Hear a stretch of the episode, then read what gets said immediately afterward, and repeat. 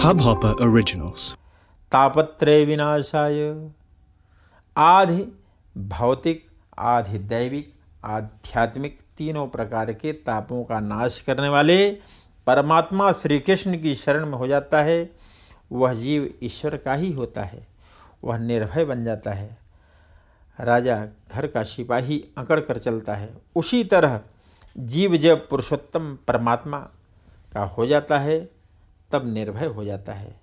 मैं किसी का पत नहीं हूँ, पत्नी नहीं हूँ। व्यवहार दृष्टि से सभी संबंध यथार्थ हैं। तत्व दृष्टि से भगवान का संबंध ही सत्य है। भगवान मेरे हैं, मैं भगवान का हूँ। ऐसा जो जानता है, वह निर्भय बनता है। उसे काल का भी डर नहीं लगता। परीक्षित राजा अंतकाल में कहते हैं कि अब मुझे तक्षक का डर नहीं है। मेरे भीतर चैतन्य रूप को नारायण विराजमान है। वही तक्षक नाग में विराजमान है।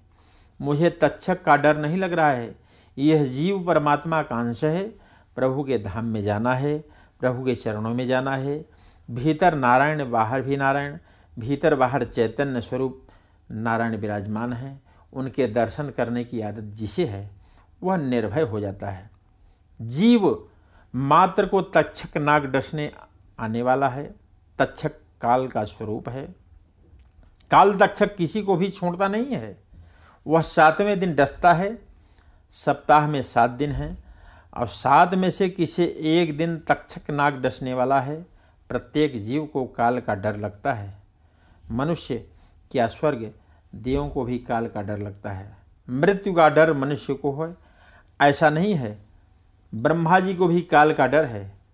भागवत की कथा मानव को निर्भय बनाती है, निसंदेह करती है।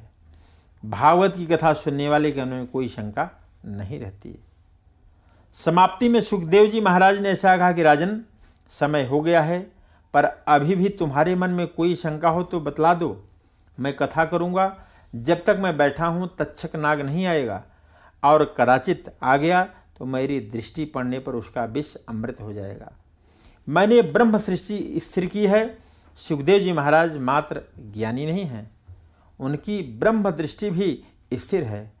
जिसे पीलिया का रोग होता है, उसे सब कुछ पीला ही दिखाई देता है। जिसकी ब्रह्म दृष्टि स्थिर है, उसे सर्वत्र परमात्मा ही दिख पड़ते हैं। जगत दिखाई नहीं पड़ता। ऐसे महापुरुषों की शक्ति कैसे होगी? इसकी कल्पना भी कठिन है। सुखदेव जी महाराज ने जब ऐसा कहा, तब परीक्षित महाराज ने कहा कि अब मेरे मन में कोई शंका नहीं है। भागवत कथा ऐसी मधुर है कि उसको सुनने के बाद मन में शंका नहीं रहती। कई लोग बहुत प्रश्न पूछते हैं, जो अधिक प्रश्न पूछते हैं, वे प्रायः प्रभु के नाम का जब प्रेम से नहीं करते हैं। परमात्मा की प्रेम से पूजा नहीं करते। जो प्रेम से परमात्मा की पूजा सेवा करते हैं, परमात्मा उसे सब समझाते हैं। प्रश्न वही पूछता है जो प्रेम से कथा नहीं सुनता। भागवत कथा व्यास जी ने इस तरह की है कि वक्ता प्रेम से कथा करता हो, अश्रोता प्रेम से कथा सुनते हों, मन में कोई शंका नहीं रहती। कभी कथा में आपको ऐसा अनुभव हुआ होगा कि यह कथा आज मेरे लिए ही थी। मैं यही पूछना चाहता हूँ कि मेरा शंका आज समाधान हो गया। मानव के मन में कैसी कैसी शंकाएँ उठती हैं, यह सब ब्याज भगवान जानते हैं। इसे ब्याज जी उसी तरह से कथा करते हैं।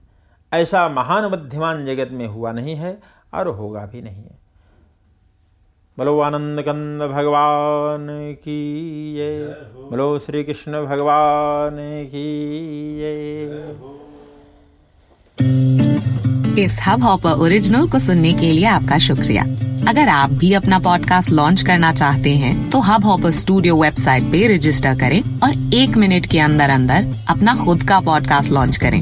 यही नहीं स्टूडियो देता है आपको पूरी आज़ादी कहीं भी, कभी भी अपना पॉडकास्ट लॉन्च करने की सिर्फ़ तीन आसान स्टेप्स में। तो साथ में अपना पॉडकास्ट शुरू करने के लिए तैयार just hop on Hubhopper simply content